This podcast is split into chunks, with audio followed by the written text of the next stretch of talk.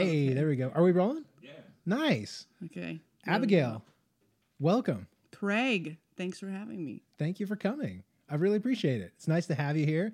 I uh, I've I I kind of I've been looking to get more agents on the podcast just because I found that like everyone's um, sort of like ideas of how they run their business is different, how they market is different, and I think it's really cool like bringing agents together and you kind of um, all these ideas start popping up and and I don't know we're like a very idea oriented bunch and like we're always looking for like new ideas and stuff and so when we were shooting that video the other day we were like talking about stuff and doing goofy pictures and video and stuff and I was like man I need to get her on the podcast and so I'm glad you came out well, thank you. Thank you very much. It's it is crazy. Everybody has a little bit of a different theory to what works in their little area and it does. Once you hear one thing it sparks another thought. yeah have you uh, are you a big reader Um, sometimes. It depends on the day. yeah. I like listening to okay. the books instead of reading them. okay.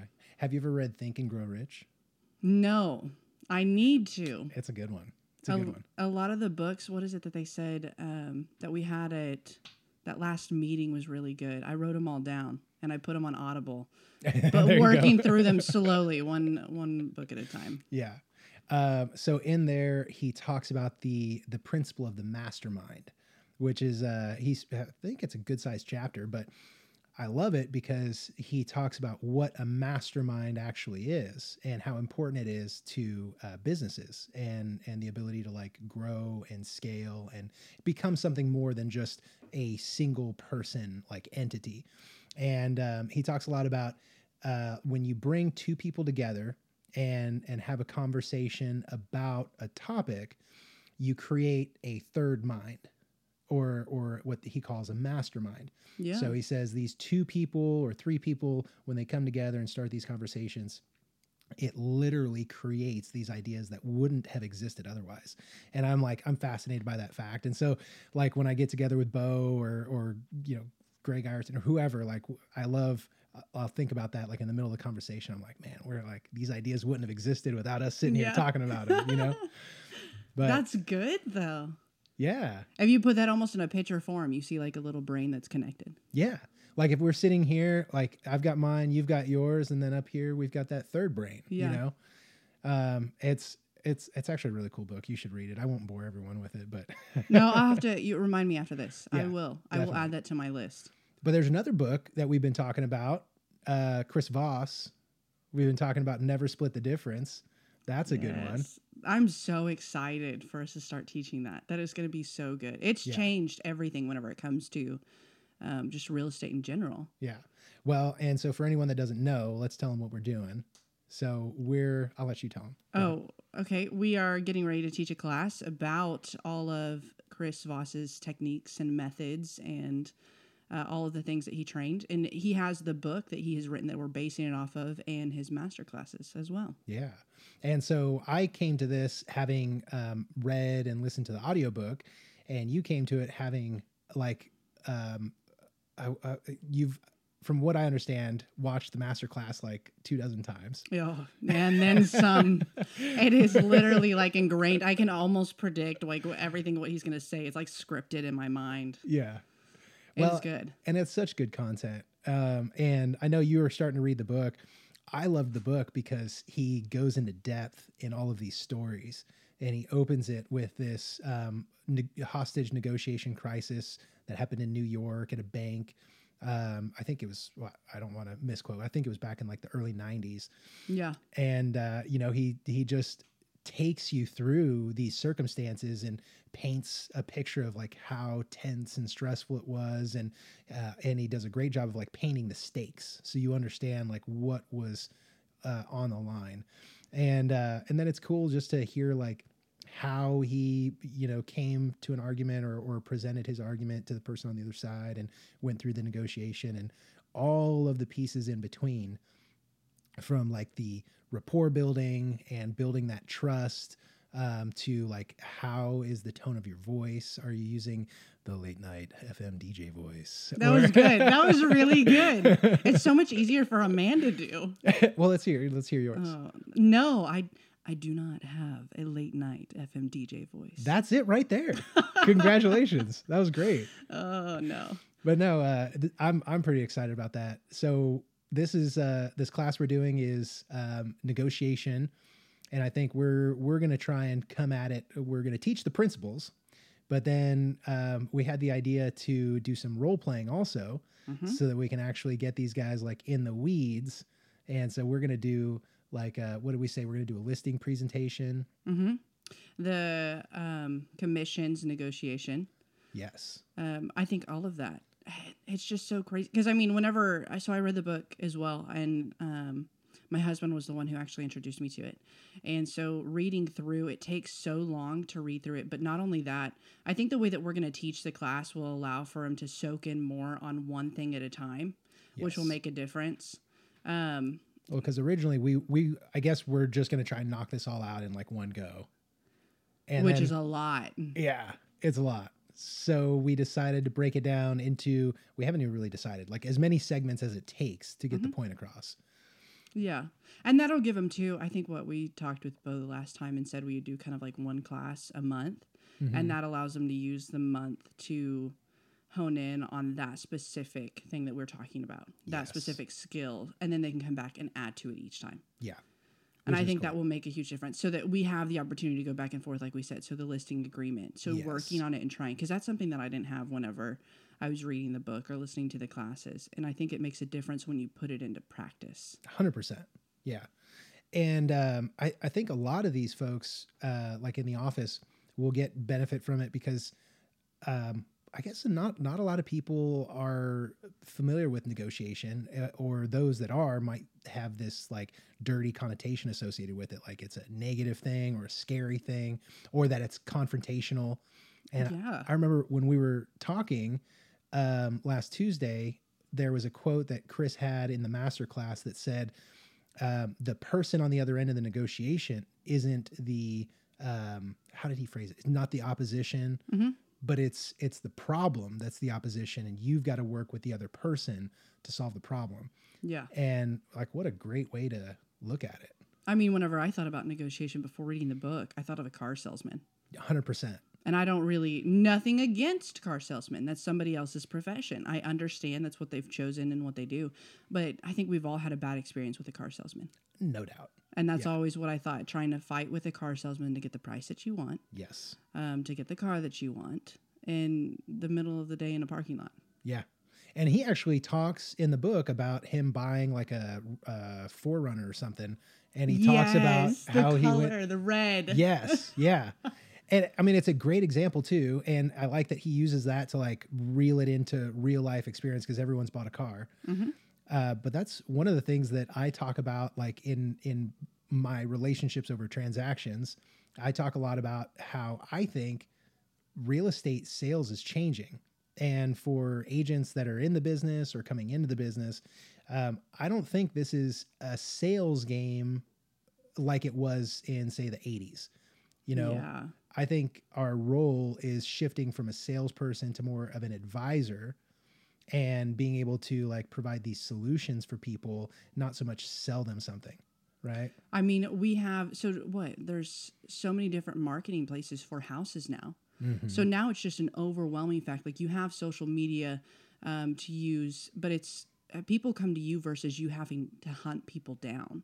Yes. You don't always have to go door knocking or make the cold calls, and you don't have the list anymore that nobody else had. Yeah. Now it's you have it on Zillow, you have it on realtors.com.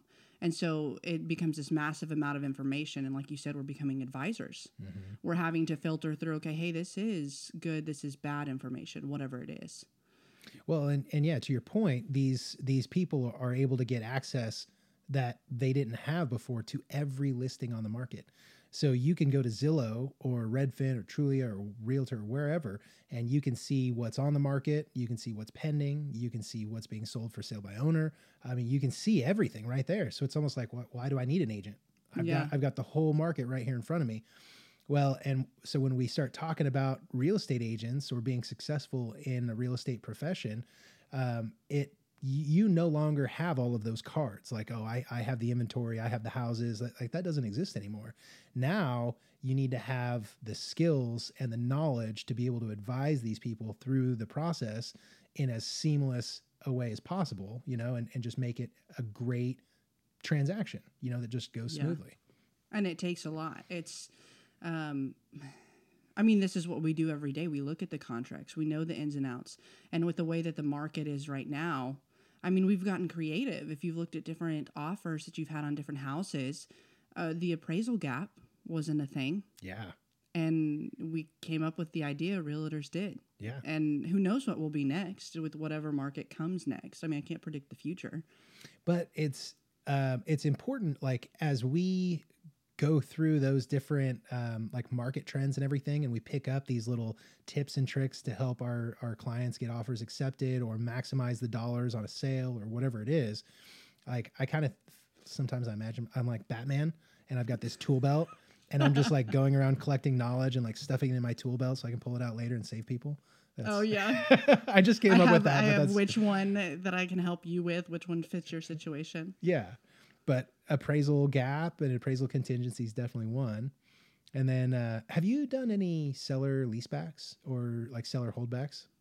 I have. Were I they- was- did it go well? It was complicated. Was it? I, I felt really bad for the family that had the situation that happened. Originally, the realtor on the other side, um, you have a certain amount of time. So, whenever you buy a home with FHA, I think it's the 90 day clause that you have to wait. It has to be in the seller's name. Mhm. And so, I was actually the realtor of the buyer, and the seller's realtor didn't realize that it hadn't been the 90 days. And so, we were getting ready to close on the house. Well, hold on. Before you finish, so for anyone that doesn't know, what's the 90 day clause? So you have to have in this the seller has to have possession of the property in their name for 90 days before, they, can they can sell, sell it. Okay. And so we run into this a lot with contractors that are doing flips or, you know, like rehab projects, stuff Yeah. like that. And in this instance they weren't flipping. They were the owners. It was just their parents had bought the home Okay. and they put it in their name so that they could sell it. They had been making the payments and so forth. It worked for them at the time that the parents bought the home for them. Um, but now they wanted to sell it. They wanted to move on. Okay. Uh, yeah. So did they just do like a quick claim deed to the kids yes. and then the kids wanted to sell it? Yes. but they hadn't had, had it deeded under their name for 90 days. No, they had it for 60 days. So And what so happened? we we wanted to do the lease back because they were they already had their power turned off. It was like we were doing the final walkthrough, and I think the same day I got the call about it, and uh, they said, "Yeah, we can't we can't sell the house. Oh we can't do it FHA." And I was like, "They have their power turned off. They have the bills set up in this house. What do you mean? Yeah. we are like closing in two days." Yeah. and yeah, that was stressful. But um, that was one of the lease backs Well, that I did. So what did you end up doing? Uh, ended up that they they could move their stuff into the garage, and they ended up staying a little bit longer at the old place. And then once the appraisal and everything was done, then they moved into the house. Okay. But they had to wait until all of that was completed. yeah. There was no way around it. Yeah. And I think that's smart having them wait until the appraisal was done. Um, because one of my very first deals, I had to do early occupancy and, or I had to ask for it. And, um, the buyer wanted to get in like before we had even gotten the appraisal back. And I, I didn't really think about it. Thank God Bo was like, mm, buddy, you might not want to do that, you know, but they were like, well, you know, I'm sure it'll go fine and this and that. And, uh, we ended up telling them, hey, probably not a good idea. But Yeah. I mean, if they would have gotten into the house, you know, taken possession, and then the appraisal comes in, let's say, you know, ten thousand dollars under, or or they can't make up the gap, They already moved in. And now they got to move out. Yeah. then you have You to know? find another place for them to go. Yeah, and you have to find an interim place in the time that the appraisal because it was low you have to find an interim place it's i don't recommend it definitely not. and there's certain circumstances that you know you have to make it work but it is very difficult yeah, and there's so many parts that play into that especially with loans too if it's not a cash sell like what? So for example with the appraisal um, on this last house the house had to be empty because that's how the first appraisal went Okay. And so if it wasn't empty the second time, because they come back to do um, not a reappraisal, Certification. yeah. Yeah. Um, and they had to come back out to do it again. And if it all of a sudden it has people's things in it, then it's not the same appraisal. So you've got a whole different set of boundaries that you have to go through. Oh God. Yeah. So you have different things in your loan. It depends on if it's FHA. It depends. Cash is just easier. It always is because then you don't have to have an appraisal. Yeah. But leasing back period, you've got a lot of complications. Well, and not everyone can do cash. Oh yeah. I mean, I mean, it's there's a lot of it happening right now, but um, I mean, where? So, in your experience, um, where does the cash usually come from? I'm just curious because, like, I've I've had a few, and I I know like on mine where they came from, but I'm just kind of curious where on yours. Like, do they come from 401k or stocks or the sale of a house or? sell of a house or um, investors. Okay. That seems to be a trend. Is Okay. it's a lot of investors. They've come and they um, have certain property, certain type of property, and they're expanding to a different type of property. Okay. So they're just coming in like hard money, cash, and buying it like that. Yeah. Jeez. I've had um I had some kids that put down I say kids, they were in their 20s. They're not kids. They're adults. but uh, they're young. Yeah. And uh, they had, I guess they had made some money o- during the pandemic in stocks. And so they were putting like a 101 or s- 100 something thousand down Yeah. in cash just off the money they made in 2020. I was like, that is wild. Oh yeah. I had a, a couple who it was it was close to the same. He worked for a company I think that was in Australia, and he had a good chunk of money to put down, and I was quite impressed. They're a younger couple, and I was quite impressed. I was like, wow.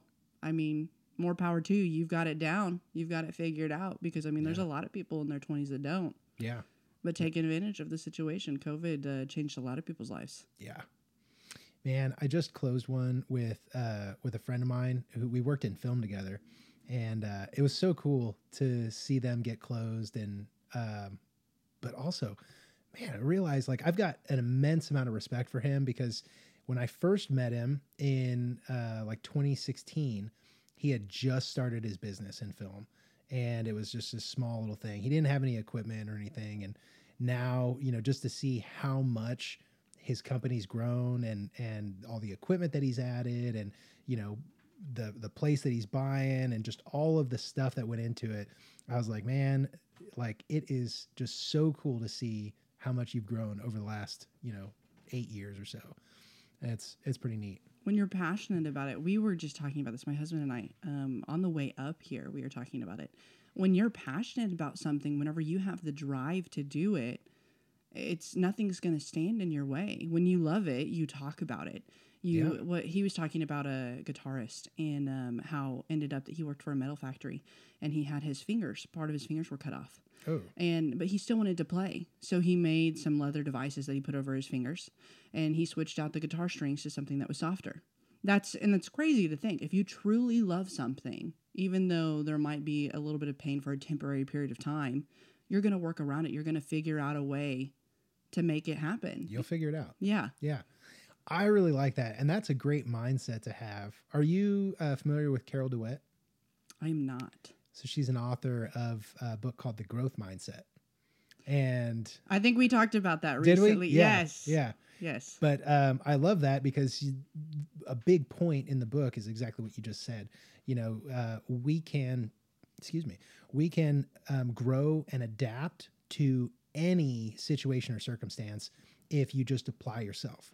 You know, if Yeah. it, so, whether it's um, swimming the Bering Strait, you know, in October or, or whatever it is, like you you can do it. You know, selling real estate you just have to spend enough time developing the knowledge and the skills and um, it'll happen Yeah. I mean, so a little history.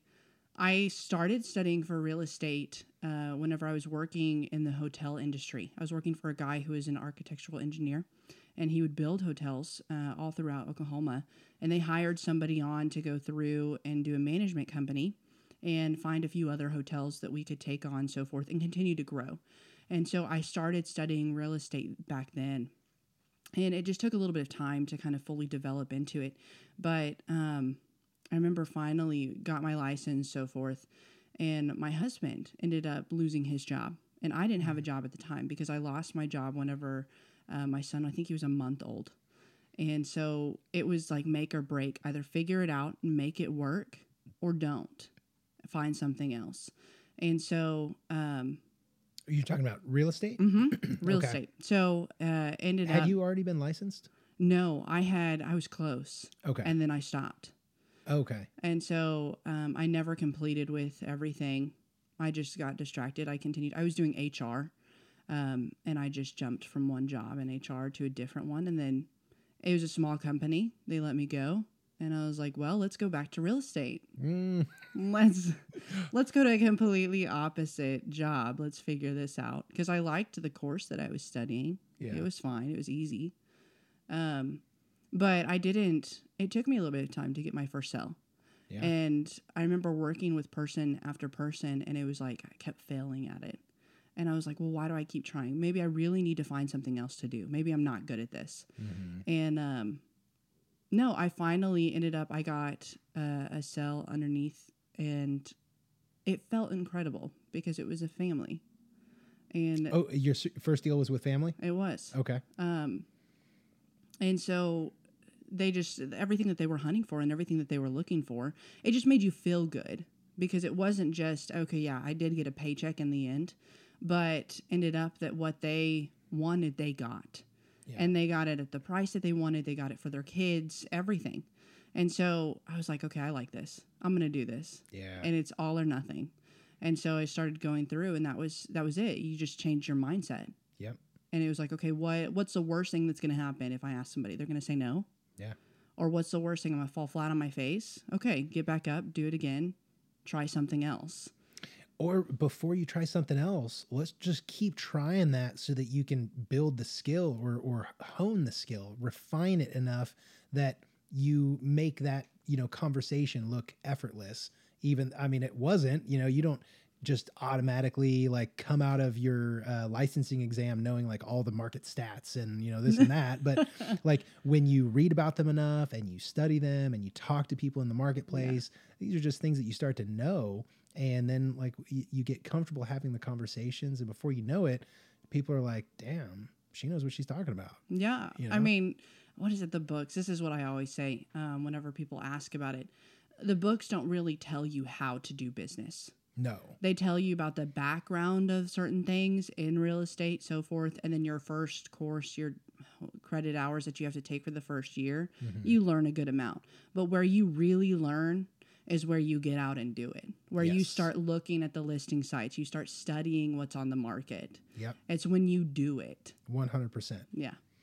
and uh, i think everyone kind of wants the the shortcut to the success or like to the paycheck but to your point earlier like you you hone those skills and you get better and better and then when you do close that deal and you, and you had to work your ass off for it and you had to jump through hoops and you had a tiger chasing you and all this other stuff and you're like I don't know what deals you're doing.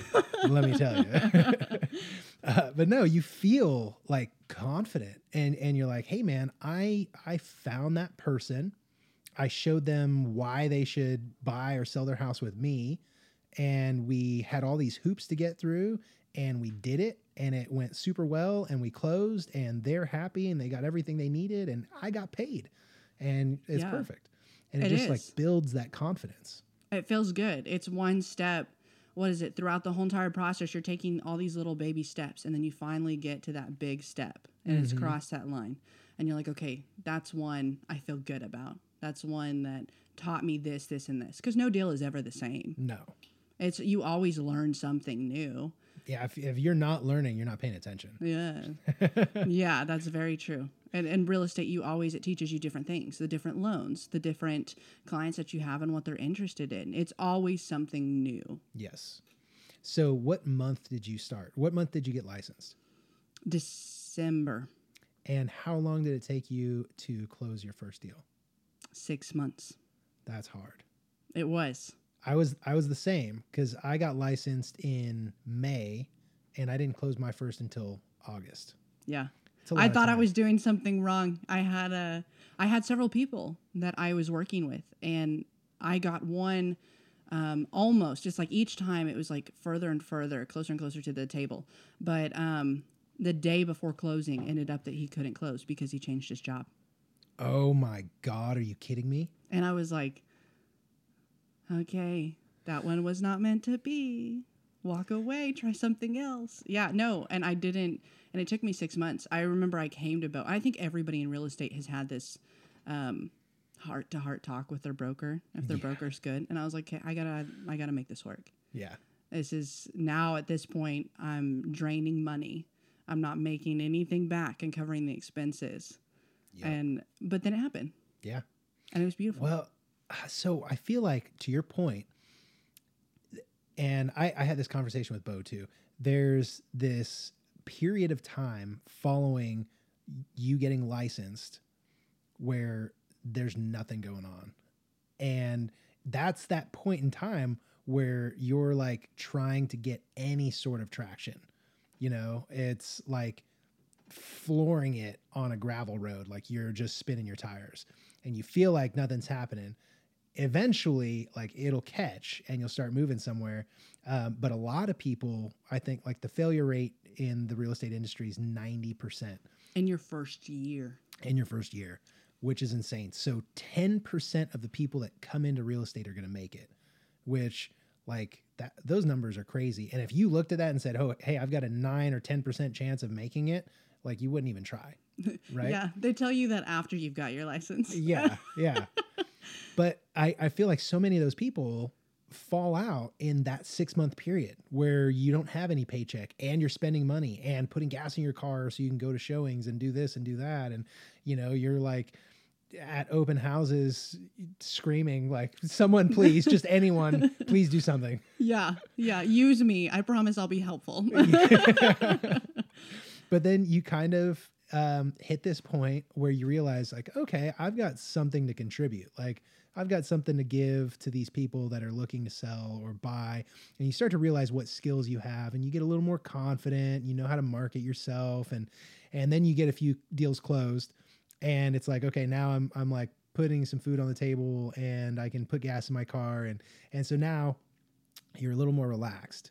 And that's when i think things really take off yes. because now you don't smell like you need a paycheck. yes, You know? you don't smell like desperation Exactly. at the open houses or with the new clients, whatever it is. Yes. Yeah. And that's when it does. You Yeah. just rocket shit off, and all of a sudden, it's just like you have all of these people that come to you, Yeah. and you're like, I do know something. Yeah. I'm smart.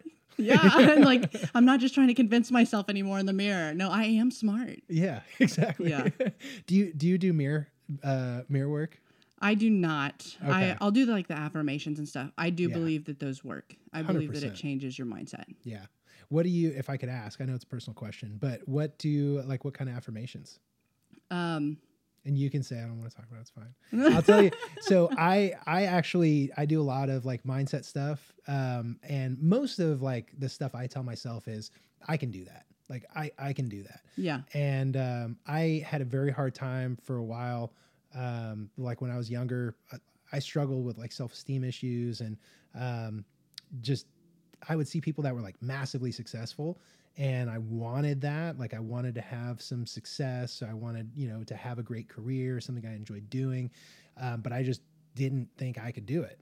And so a big part of like what I had to overcome was telling myself that I can do those things too. Like anything that anyone else is doing, I can do that. I just need to find out how. You know, Yeah. I need to bridge the gap between where I am and where I want to go Yeah. and I think it's um, it's that mindset, uh, and you know books like the Growth Mindset or, or um, you know Think and Grow Rich, Ninja Selling is another really great one. That that actually I found out after I read that I was like, oh, this is exactly how I sell. It's just like it's very passive, very like non-confrontational, very Mhm. service oriented.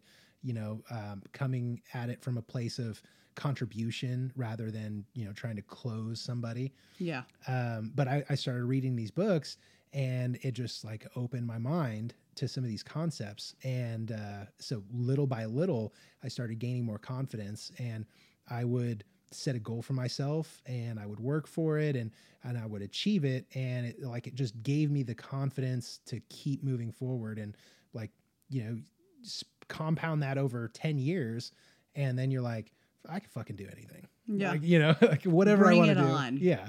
Yeah. It's- nothing's going to stop me. Oh yeah. no, but that is I think so whenever I started real estate, I had never we had never bought a home. So I didn't even know how it worked. And I was like, okay, I want to be a top agent. I want to be somebody who is very successful in real estate. I want to be that 10%, but not only Yeah. that 10%, I want to make it to the top 5%. There you go. So how do I do that? And um, that was the thing that it's like, like you said, the growth mindset. Mhm. It's putting, it's changing just the way that you think. Yeah. And um, we were talking with family the other day, and they were talking about it as far as like a religious aspect. And in my mind, it has nothing to do with religion. It just has in the mornings when you wake up and you tell yourself, you know what, I am strong, I am capable, I am smart enough to do it. You're setting yourself up throughout the day for that success. Yes. And then you do it again and again, and it's constantly in the back of your mind. So that's what I would do. I mean, I hadn't, we had never bought a home. I didn't know how it worked. yeah. And that was maybe a stupid question to ask. I was like, yeah, I can be a realtor and I've never bought a home. That's okay. And I was like, but you know what? don't- I can figure it out. Yeah. And I think when like when you're first getting into it, the most important part is understanding like how the transaction works Mhm. and and getting to a point where you can actually articulate it to someone in a way that it makes sense. Um and you don't necessarily have to have gone through the transaction yourself, but you need to have a very good understanding of how it works. But then I feel like back to learning on every single deal, everyone is different. And so when you go through someone else's transaction and you like see all the things that they had to jump through and or or the hoops that you had to jump through for them, you just keep adding to that toolbox of knowledge. Oh, yeah. And and it just it's this cascading effect, you know, because it's like uh the, the way I look at all this is like just decide what it is that you want to do and go do it. And as you're doing it, you will hit roadblocks and speed bumps. But if you just keep going, keep finding a way forward, you'll get past that one. And then you'll get past the next and then the next. And meanwhile, you're picking up all of the knowledge from how you got past all those speed bumps and barriers and everything. And before you know it, you're a master at your craft. You're learning. If you don't learn, then, I mean, times change, markets change. And if you don't learn, you're not going to be successful. Yeah. Because whenever the change comes, you're still going to be in the past market. Yeah, that's actually, and that's a good thing uh, to note too, because we're in a wild time. Uh, this market's crazy, you know, Oh, yeah. and so we're we're coming into the spring market right now, and uh, we've had like you know two, 24 months of ridiculous um, prices, um, ridiculous demand, and we've had um, unrelenting um, inventory issues. Ugh. you know it, it's it's hard.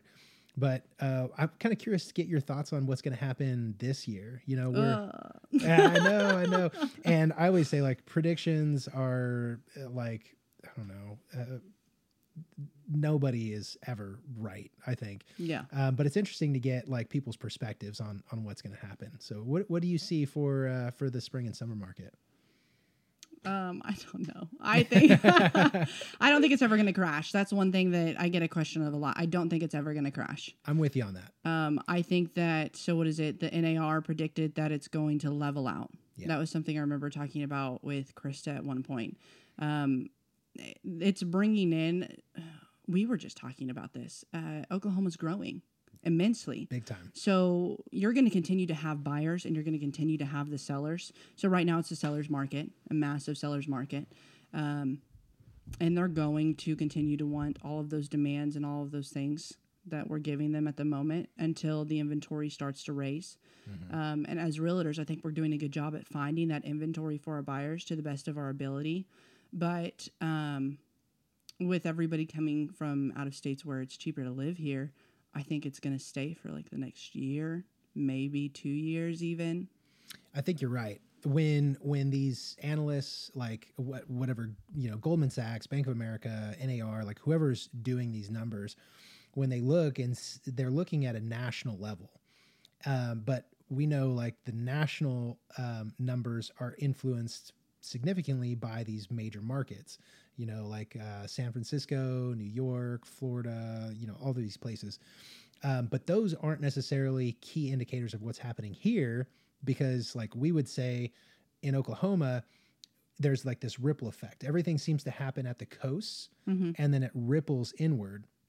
And we're kind of insulated because by the time the ripples get to us they've died down a little bit Yeah. and so we don't have those huge impacts that you would see in like los angeles county or san bernardino county california or, or wherever you're looking and so i think in that way it's nice that we're in oklahoma but you just brought up an interesting idea that um, hadn't even really crossed my mind is that these people that are selling in those markets are still going to look at Oklahoma as being a lower um, cost of living. And so they're still going to be moving here even after our prices have risen 22%. Oh yeah, because Oklahoma's cheap. I mean, if you look at what it, you see those videos all the time of what 400, 500,000 can get you in other states and then you look in Oklahoma and you've got a mansion. Yeah. I mean, why not? If you can still work from somewhere else because COVID made everything go online anyways and business function better. So why not move to Oklahoma and have a mansion? There you go. It's cheaper. Yeah. I, I hear a lot of people wanting to get land, Yeah. like out of state clients.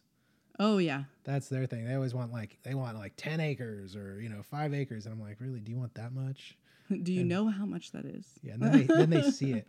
I remember I took the, these one folks out. Uh, that they came out from California, and I took them out to look at 20 acres out by Jones, and they had like this dream in their mind about like having a little farmstead and you know all this beautiful acreage and this and that. And we went out there, and they were like, "So this is a lot of work." Yeah, that's Yeah. You're like, "Yeah, buddy, that's a lot of work."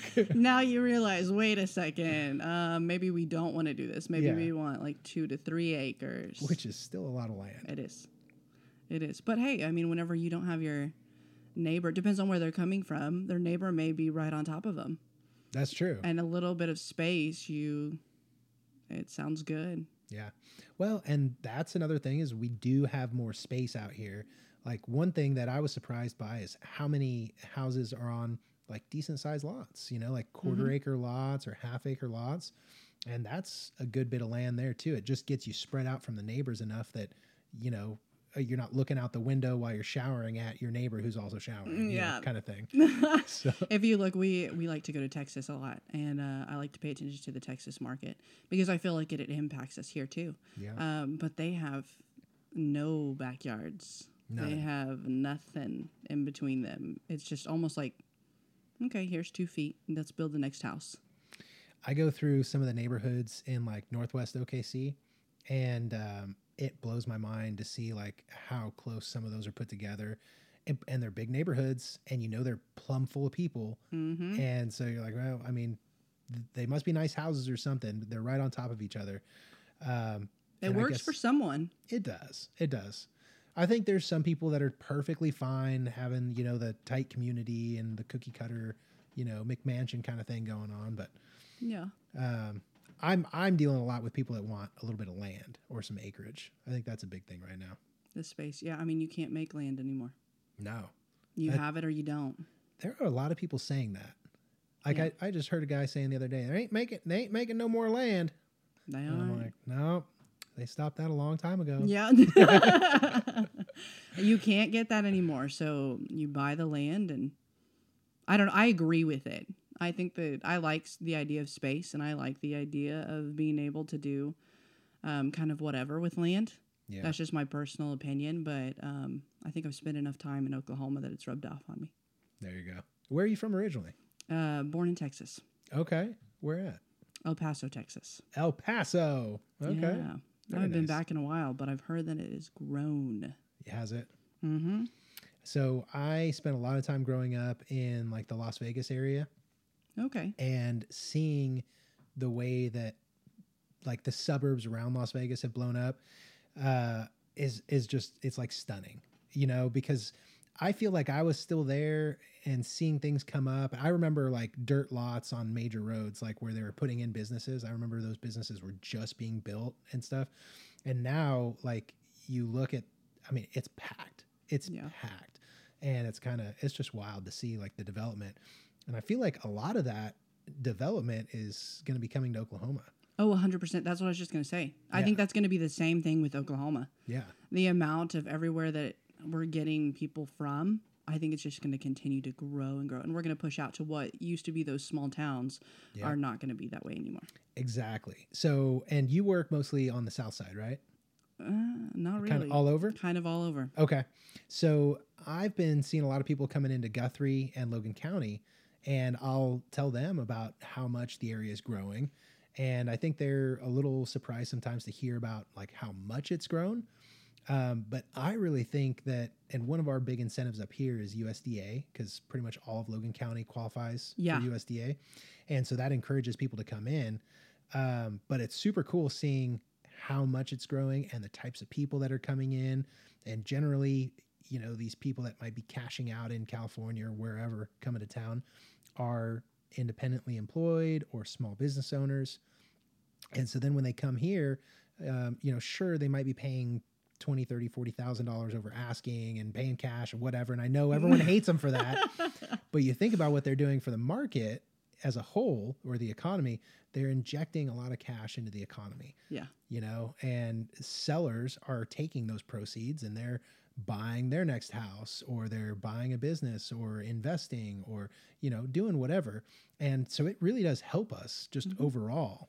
It's funneling back through. It's just this circle. It is. So as they're coming through your building, like you said, those businesses or those other families are purchasing whatever they want, and it's just going in a circle. So we are getting a ton of business that's coming from all over, and it's helping our business to grow. yes. Um, and I think it'll continue to do that so much so for the next two, three years, even more than that. And I I, think that Oklahoma is going to, it's going to grow massively. Yeah. And so back to our predictions for 2022, I agree with you. I don't think that the demand is going to let up. I think the buyer demand will be there. Um, I, despite like interest rates rising and, and all of that, I think the buyers will still be in the marketplace. I think there's going to be um, less price increases or or um, home values increasing. Okay. I think because what we've seen like tw- low twenty percent growth over the last two years. Yeah. Um, I think this year is going to be much lower, like probably closer to like five percent, which I think is a good thing. I think so too. I so- mean, you have like the lenders that are talking about, um, they have a ton of pre approvals. The buyers are all there, yes, one hundred percent. and the houses are just, uh, the market's just low inventory. So I think it will. I think it'll, it's, I think it'll start to level out. Yeah, Um, but I think those, you have the renters as well. So the rental rates are going up, and I can't remember the exact percentage of what it was going up. I just looked at this like a week ago too. Um, but it's it's crazy. I mean, you could get into a part of town that's not super fantastic, and you're still paying a thousand three hundred uh, for a two bedroom house, one bath.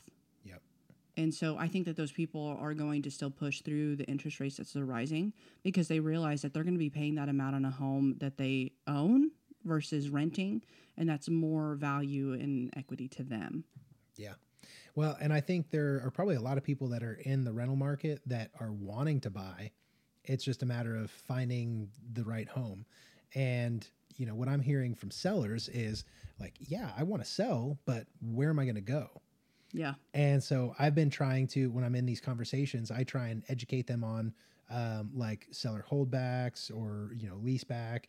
Um, or you know, writing something into the contract like, "Hey, if if we list it, when we start getting offers, um, we'll start vetting them by their willingness to work with us on a holdback or a lease back."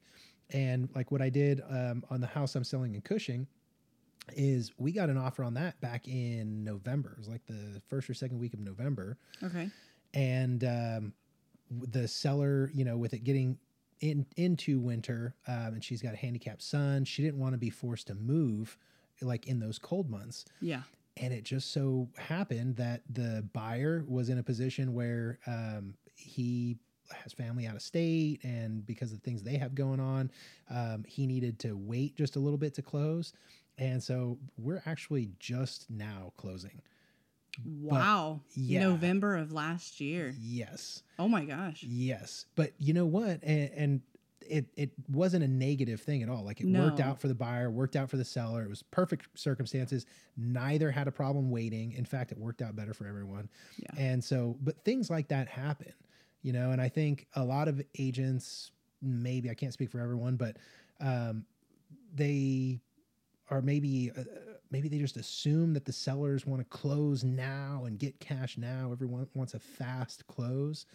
But I think that some people need to kind of take a step back and accept the fact that inventory is low.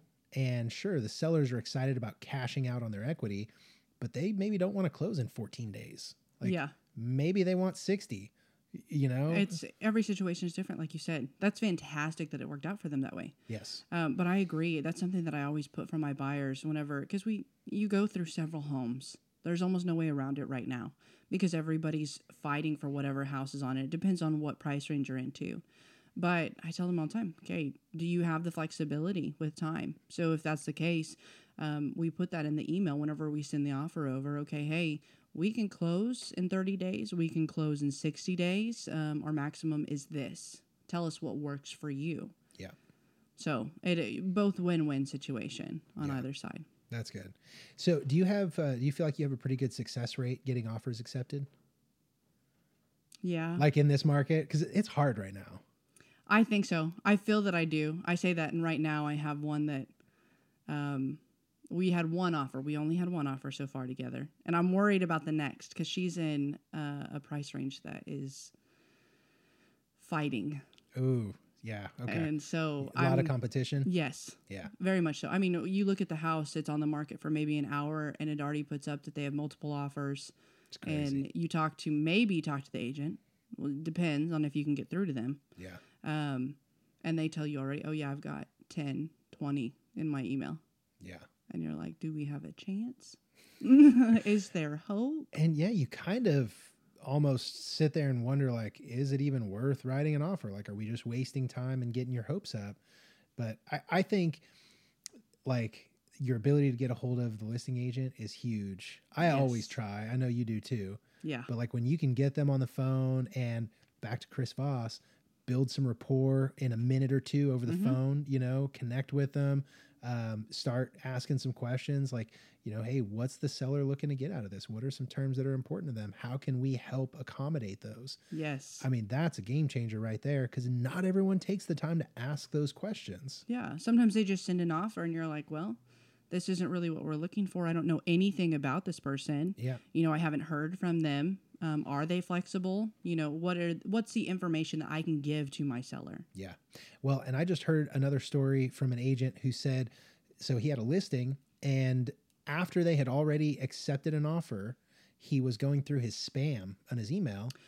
There is an offer sitting in his spam Oh no. and it actually was a very attractive offer, but he missed it. nobody called him. The Yeah. agent didn't call and and say, "Hey, I'm sending over an offer." They just sent the offer via email. It went to spam. Nobody ever saw. Like there was no follow up. And I'm like, how can you expect to get an offer accepted if you don't talk talk to anyone? Yeah. No, I had out of nowhere. Uh, we have a land listed right now, and it's out in Washington, Oklahoma. And I had a realtor. I didn't. I mean, I knew they went out to take a look at the land, but I didn't know they were interested. And then all of a sudden, I get this text message. I'm like, and she said, "Hey, we sent an offer," and I was like, "Oh, okay." I'll take a look. You know, I'm driving, but I'm not in front of a computer, but I'll look. Yeah. Yeah. I got really excited. I was so confused. like no phone call or anything. yeah, just, nothing. Hey, here's an offer. Yeah. I was like, okay, I think you got either you're really good at researching or they didn't care. Yeah. so, do you um are are you starting to uh, do you work with buyers mostly? It's kind of like bread and butter, Uh, everything. Yeah, I'm about 50-50. I'm Okay. I'm branching out more into the commercial right now. Okay. Very Yes. nice. So that's um, between you and me. That's something I'm working on too. Yeah. Oh shit. No, well. I mean, not anymore. No. You can edit that out, right? uh, no, commercials uh, pretty cool. And actually, we've got uh, some market stats I got from a because I just sold a commercial listing, um, and I was talking to the appraiser. Got some really good information. Um, but you know, in 2021, this appraiser that came out said in 2021 he had averaged 160 commercial appraisals a month, which blows my mind. But it also tells me, and it backs up the stat um, that there were more commercial sales in Oklahoma last year than ever before. I mean, to put that in perspective for people that listen to this, a home you look at maybe, I mean, any size 900 square feet to 2,000, 3,000 square feet. Commercial properties can be 5,000, 10,000. It just depends on the type. And if he's doing a hundred, And 60. it's a lot. That is a lot of work to be doing for an appraiser. Yeah. That is Well, impressive. It, sounded like he had a big team. He said there's he's got uh, he was the president of the company, but he said he's got a group that handles um, like strip malls. They do gas stations. Um, he did like warehouses and stuff. And so th- he's got these different teams that'll do all the field research, and then they've got a team in the office. So they'll do the field research, send the file back to the office, and then Yeah. the office will investigate. But I was like, man, that's either way you cut it. 160 appraisals a month is a lot. yeah, it is, and especially commercial. Yeah. But I say that to say that commercial real estate in Oklahoma is booming. And I think, again, this goes back to all of the people that are moving here from out of state. Lower cost of living. We've got lower taxes uh, than a lot of our neighboring states. And uh, with lower uh, land prices, these businesses or business owners are coming in and they're you know starting up their business in Oklahoma or they're expanding into Oklahoma and that's only going to send commercial real estate you know skyrocketing as well so Yeah, it's- like you said, it's it's just a circle. They come in and they funnel the money in and they start the business cheaper cost, Yeah. but it stays in Oklahoma. yeah So I mean, we're not an expensive state, no not not by any means and we're pretty accepting. We're pretty friendly, so it's not hard. most of them Yeah, most of us. Um, it's not hard to start the business. It's not hard to move here and feel comfortable. yeah so um before we got we got caught up on a on the commercial tangent but i was going to ask um, going forward what if you were going to be um, growing your buyer business or your listing business i was just kind of curious but it sounds like you're going after commercial uh, commercial listings Both. Um, Okay. I have commercial buyers right now. really Yes. Okay. So, uh, preferably, I'd like to grow into more of the commercial listings, but I mean, I have, I feel pretty comfortable in both sellers and buyers because I've had a good amount of both. Mhm. Um, whenever it comes to residential real estate, and so I like to continue to grow and I like to continue to learn, and I think the best way to do that is commercial, and commercial is a little bit it's different it's old school Yeah. you don't have all of the listing information on zillow or all these other websites for them you have to go and find it and it's about the connections that you make yes and so it's a little bit of a different challenge that i'd like to master and be more comfortable in because the same people that you're selling homes to and selling homes for they have businesses that are growing that's and they're point. expanding. And so they come to you and they ask you about that perspective of it. I want to be able to give them the best information possible, not just in residential, but commercial. yeah so you would do you'd be like a dual a- agent kind of thing uh, doing commercial and residential Yeah. I mean, I don't want to stay in one area. I'd like to ultimately grow a team and have Okay. something. So, like that appraiser's doing, have Yeah. little areas, um, which is something I'm working on. But yeah, I mean, I think that it's, if i can ask how would you structure that? What do you mean? So, like the team? Have a buyer's agent, have a seller's agent, okay. Um, and then have the same with commercial as well. yeah. Uh, so split it up in the sense of where's their area and their expertise that they feel the most comfortable with the team that you're working with, okay. Um, the people that are on it, and go from there. So have the people because I mean you have the buyers doing all the showings, um, writing all the contracts, so forth, um, which is enough of a job on its own and a massive amount of information because it's constantly changing with the market. yes Uh, that that's a good area to start for somebody definitely and then to grow that into having a seller's agent and then commercial same side Yeah. I like it. I like it. I'm I'm doing something similar. Um, I think I think my first hire will end up being an assistant. Yeah. Um, but I'm looking for someone that can be that could sort of also act as an ISA or inside sales agent. Oh, okay. So, and my idea there is like to really it's time, right? Like we need to leverage something so that we can uh, get more time back because this this business sucks up a lot of time. It does. So in my mind, I think, well, if I can hire an assistant who could also be dual purpose and act as an ISA, and I can train them in sort of my business philosophies, give them, you know, my scripts and, you know, here are my talking points Mhm. and then I can put them on the phones and put them in charge of marketing and doing, you know, talking to people on social media and all this, then I can have a full-time person basically bringing business in and then I can, you know, take that put put my spin on it and, you know, uh, follow through on the transaction and everything. Yeah. I So think that's- that's a beautiful process. Yeah. And eventually, like, you know, I feel like it would grow to the point where, hey, you've got to leverage, like you're saying, buyer's agents, seller's agents, and, and all this. But Yeah. I, I'm thinking like that, that would probably be my first step would be an assistant that could also do ISA stuff. Yeah. Yeah. I don't know. I mean, my whole thing is like social media is something that you can use Yes. and it's it's a way to reach and um, just give information period and whenever you provide that information and it's trustworthy information it's backed um, that's what i feel like is kind of like my assistant it takes care of things for me i put something up it would be nice to have somebody to do that for me Oh, yeah, for sure. um, but once you put that stuff up, then everybody else looks at the content and they they're going to decide whether or not it's trustworthy or not. But it's managing the influx of people. Yes, exactly. You've because I feel like real estate is very much an outbound prospecting game. Like you can't stop looking for business. Yeah, you know like you just that that, funnel has to continually be moving and so in my mind well like i don't have the time to do it all the time um, so if i can put someone else in there then i can focus on the other things you know yeah. I mean, it's that's very true. Because I mean, you can wake up easily. There's sometimes I try to do better about this. I'm typically up about six six thirty in the morning, but there's times that I get up at five and I can work from five and I can work to ten p.m.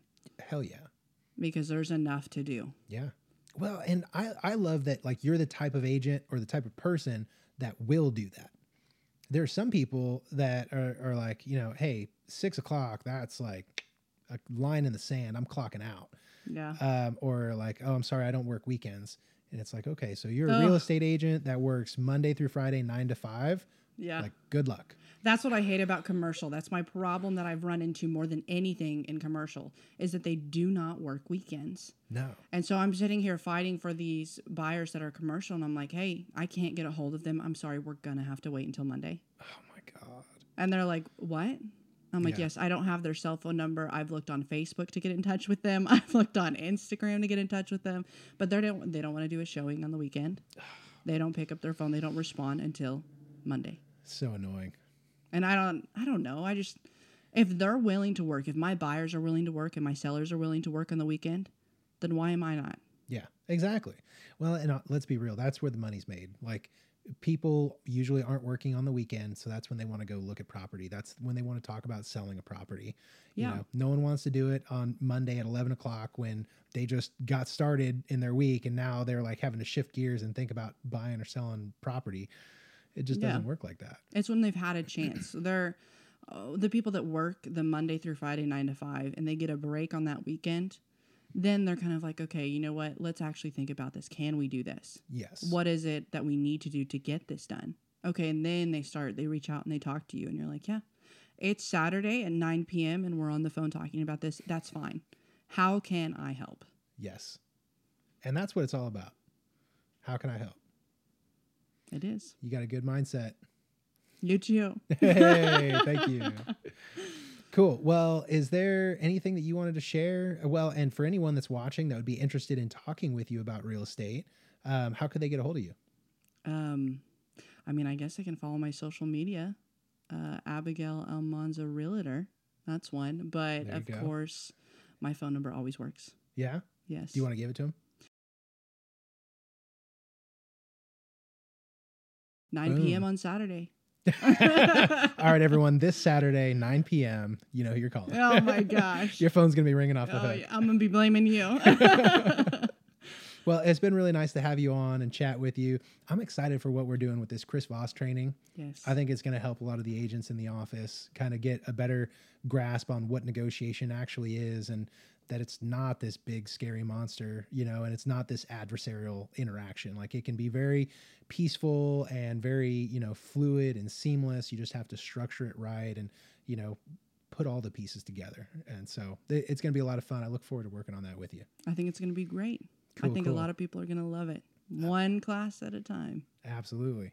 Well, guys, thank you so much for watching. Um, you know, we love to do interesting conversations with interesting people, and Abigail is certainly an interesting person.